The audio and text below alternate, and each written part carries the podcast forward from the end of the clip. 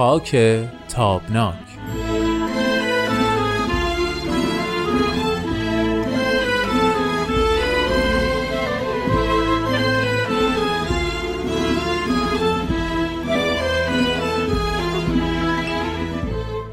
دوستای خوبم شنوندگان صمیمی و همراه برنامه خاک تابناک. وقتتون بخیر. من هومن عبدی هستم. به شما خوش آمد میگم.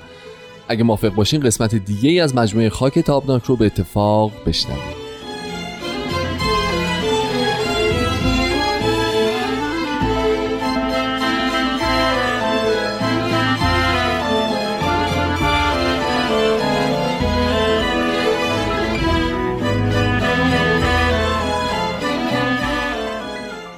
اگر انتظار داشتین دوستان عزیز که ما کارشناس و همراه دیگری رو بجز امید فراهانی جایگزین بکنیم تو این برنامه باید بگم سخت تر اشتباهید همراه همیشگی ما امید اینجاست. امید روزت بخیر. خیلی خوش اومدی. روز شما هم بخیر. اتفاقا من فکر می‌کردم که شنوندگان شاید دیگه خسته شدن. نه دیگه. نه نه نه. فعلا از ایمیل هاشون و کامنت هایی که می‌ذارن که این برنامه میاد مطمئن باش. خیالت راحت باشه. خیلی ممنونیم که همچنان با برنامه خودت همراهی.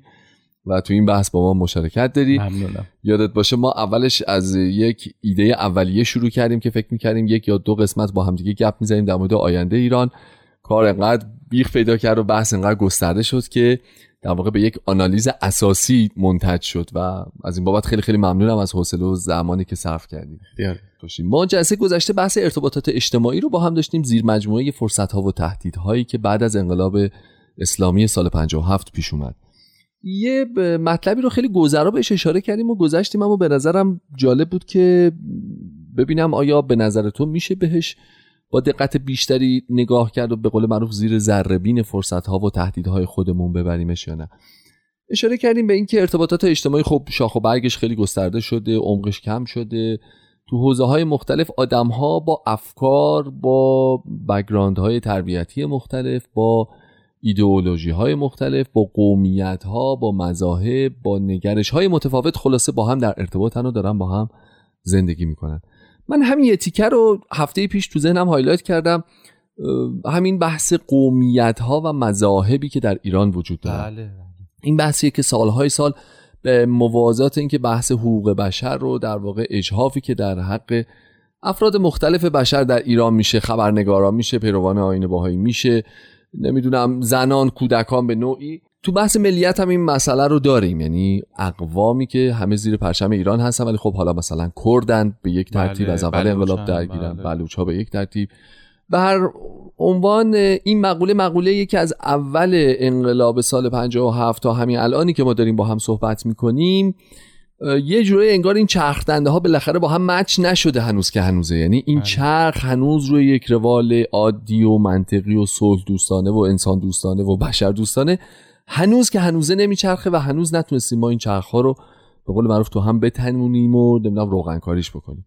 متاسفانه ماجرا ماجرای غمباری است. ما در قرون گذشته و از همه مهمتر در قرن بیستم شاهد طرز تفکرات یکسان کننده و یکسان نگر به جامعه بودیم و بشر بارها و بارها عواقب وخیم این نوع طرز تفکر که به جامعه ای برسیم با یک دستی قومی با یک دستی مذهبی با یک دستی نژادی بارها و بارها این رو تجربه کرده و دیده که چه عواقب وحشتناکی می‌تونه داشته باشه.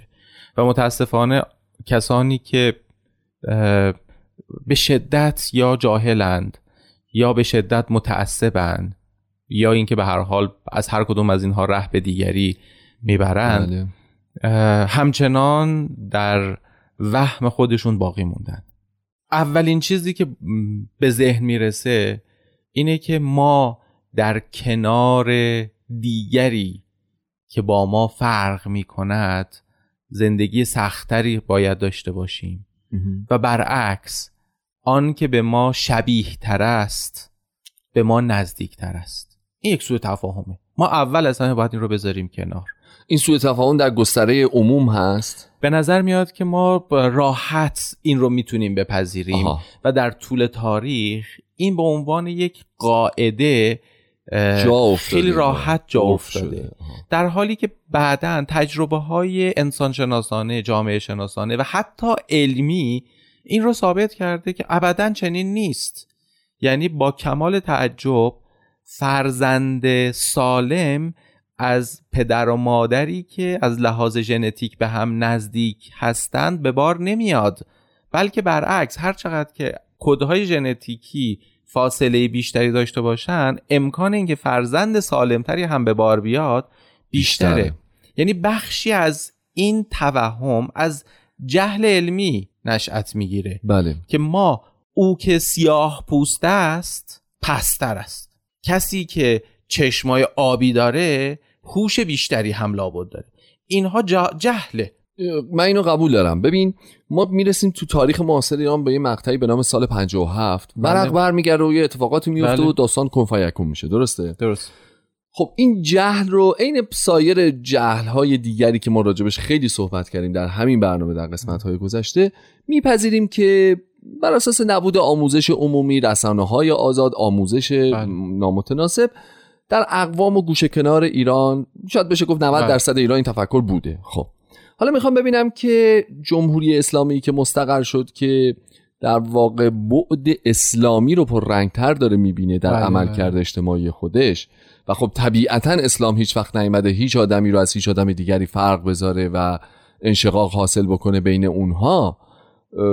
چجوری میشه که پس ما تقویت می‌کنیم این جدایی آدم ها رو؟ چجوریه که تن میدیم به اینکه اتفاقا این احساس جدا افتادگی این احساس عدم همزیستی مسالمت آمیز هم پا بگیره هم گسترش پیدا بکنه هم عکسش خدای بله. نکرده به هیچ کس ثابت نشه. بله. ببین برای اینکه شما دارید از یک دین یک ایدئولوژی استخراج می‌کنید که وجه سیاسی پیدا کنه. بله. این- اینه که کار خراب می‌کنه. یعنی شما می‌خواهید که یک ایدئولوژی سیاسی که ریشه در باورهای دینی داره استخراج بکنید و باهاش حکومت یا سیاست ورزی بکنید. خب نتیجه همین میشه. درسته. ببین من خیلی ساده به شما بگم. بزرگترین خطری که ایران رو به نظر من در ده سال آینده تهدید می‌کنه پتانسیل و قابل ندیده گرفتن پتانسیل اقوام و مذاهب ایرانی است خطری که ما رو تهدید می‌کنه فرار فرار از مرکزیت افراتیه ندیدن غیرت کرد هاست انکار هوش عرب هاست به دور انداختن صمیمیت بلوش هاست. مهارت های مسیحی ها روح بهایی ها شم یهودی ها اون احساس تعلق خاطر و عشقی که زرتشتی ها و همه این اقوام بله. و مذاهب به این مملکت دارن و ببینید من این فهرست رو همینجوری می‌تونم بلند و بالاتر بکنم درسته کدوم درسته. جامعه ای می‌تونه که خودش رو محروم بکنه از خیرخواهی جامعه عزیز دراویش گروهی بیآزار که فقط دارن بر اساس یک نوع ذهنیت که اسلامی هم هست. ولی متفاوت با ایدئولوژی حاکم, حاکم. سیاسی است. دارن زندگیشون رو می‌کنن و اتفاقا مروج صلح و محبت و برادری هستن. بله بله خب. خیلی خوب ما باید یاد بگیریم که زیبایی که اساس اساس حیات ما رو تشکیل میده نه فقط حیات اجتماعی نه حیات فردی. زیبایی برای ما وجه اقلانیش علمه. زیبایی برای ما وجه رفتاریش اخلاقه. زیبایی برای ما وجه عاطفیش هنره. و متوجه بشیم که زیبایی وجه اجتماعیش برای ما هارمونیه. یعنی هماهنگی پذیرفتن اینکه اقوام دیگری هر چی می‌خواد باشه هر کی می‌خواد باشه. ما وقتی که یاد بگیریم که اقلیت نداریم همه متفاوتیم و اتفاقا به خاطر تفاوت هامون نفیس هستیم اون موقع می‌تونیم که زندگی بهتری داشته باشیم اجازه می‌دید یه مثال بزنم خواهش می‌کنم من می‌خوام خواهش بکنم که اگه ممکنه دوستانم در اتاق فرمان یه قطعه موسیقی پخش بکنن شما یه ذره آب بخور با, صحبت بله. می‌کنی اصلا. ناراحت نباش. اصلا امید جان دنیا پیش میره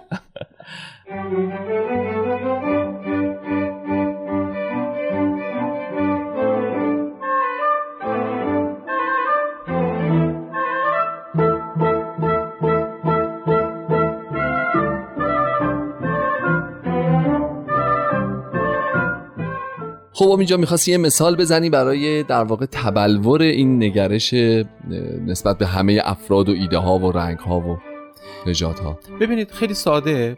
ما من دو جور مثال می‌تونم بزنم. یک جور مثال مثال یک هیکل انسانه خب. که در آثار باهایی هم زیاد بهش اشاره شده. بله.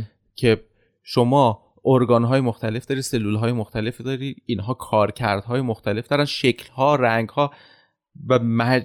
اصلا هویت متفاوتی دارن اما حیات یک انسان بسته به همین تنوعه بله یعنی طبیعتاً. اگر سلول های مثلا فرض بفرمایید که معده من همون کاری رو بکنن که سلول های مغز من دارن می‌کنن خب من خیلی زود خواهم مرد. یعنی بقا به چند لحظه نخواهد کشید کی می‌تونه بگه که کدوم سلول یا کدوم مجموعه از سلول ها که ارگان ها رو می‌سازن و ارگان ها که سیستم ها رو به وجود میارن و سیستم ها که هیکل رو داره به وجود میاره هر یک سلول اگر در جای خودش نباشه یا قدرش درست دونسته نشه کل اون هیکل معلق و معوق میشه. درسته. مثال دیگری که می‌خوام بزنم آها. مثال تابلو نقاشی یا یک قطعه موسیقیه.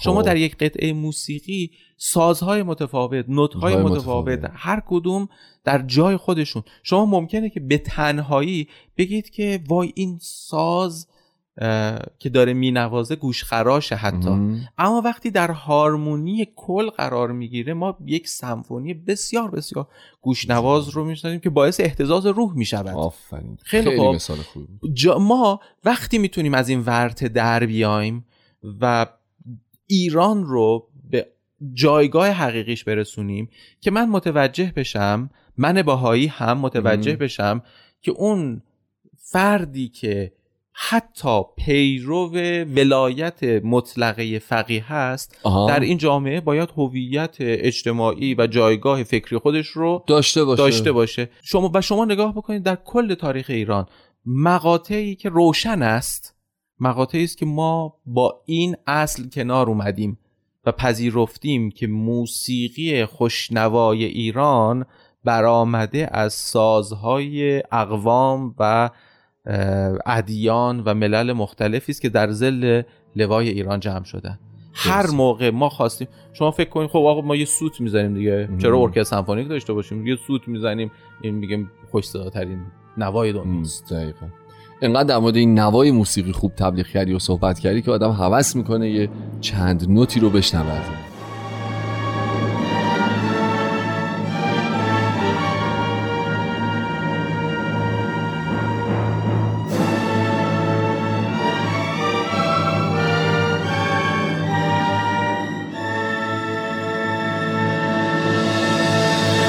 دوستان خسته نباشید. با خاک تابناک همچنان همراهید.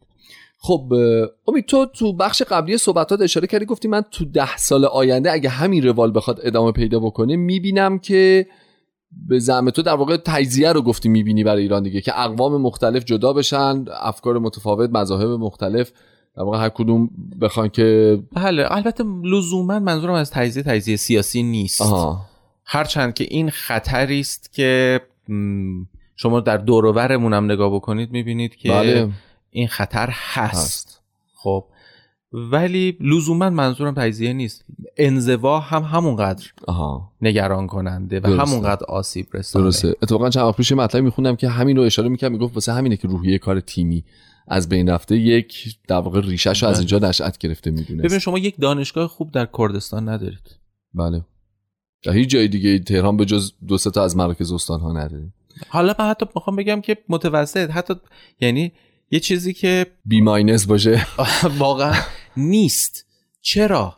چرا باید که از لحاظ فرهنگی و اقتصادی و اجتماعی اقوام در تنزل نهایت فقر از هر جهت نگه داشته بشن. این نهایت فقر یا سر بر آشوب آشوب و بحران می‌زنه. و اعتراض بلند می‌کنه یا روز به روز بدتر و بدتر و سرکوب بیشتر و ببینید منطق تبعیض تکثیر کننده است. بله کاملا. یعنی شما وقتی میگید که همه برابریم الا اون یه دونه که نابرابره ا- بجز یک تبصره این تبصره تبعیض‌آمیز هی خودش رو بازتر و بازتر و بازتر می‌کنه. تا به جایی می‌رسه که شما یهو می‌بینید که خودم موندم و حوزم.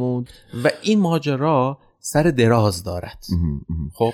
خب حالا یه سوالی. ما این راجع به این قضیه صحبت کردیم. می‌خوام ببینم که میشه راه حل جایگزین پیشنهاد داد؟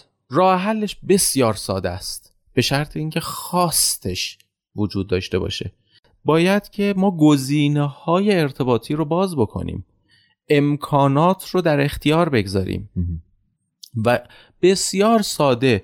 ما باید اجازه بدیم که در رده های مختلف مسئولیت چه مدیریت چه اجرا بله. چه تصمیم گیری حوزه های مختلف. آدم ها با صلاحیتشون حاضر بشن نه با قومیتشون نه با ملیتشون نه با مذهبشون. بله. با همین سادگی قضیه حل میشه. البته در طی دراز مدت ما ریشه های تبعیض رو کاشتیم. همین که به راحتی درباره اقوام جوک میگیم یعنی که ما یک ذهنیت طبیعی. همین که من میگم فلا... فلان قوم خسیسند یعنی اینکه هیچ احتمال نداره بینشون یه نفر هم دست و دل باز باشه. این یعنی تبعیض. این یعنی یک سونگری نمیشه که یک جامعه رو به یک چوب روند. باید که برای اونها یک برنامه میان مدت هم داشته باشه. داشت که اونم کاری نداره. نکته اینه که خواستش نیست. موضوع اینه که یک قوانین حقوقی ایجاد شده که یک سونگره و نارسا بله بله. که حتی در قانون اساسی هم ذکر شده. چرا ما باید سه تا اقلیت رسمی داشته باشیم؟ در قانون اساسی. در قانون اساسی. اگر از من می‌پرسی اصلا ذکر اقلیت نه مذهبی نه قومی نه هیچ هیچ معنی نداره. خیلی ممنونم. بحث خیلی خوبی بود. من که به شخص خیلی لذت بردم و استفاده کردم. امیدوارم برای شما شنونده های خوب این برنامه هم قابل استفاده بوده باشه. خسته نباشی امید جان. خیلی, خیلی ممنون, که تو برنامه خودت بودی این هفته. از شما هم تشکر می‌کنم شنونده های خوبمون و ازتون دعوت می‌کنم که هفته آینده هم این بحث رو با ما دنبال بکنیم تا هفته آینده خدا نگهدار.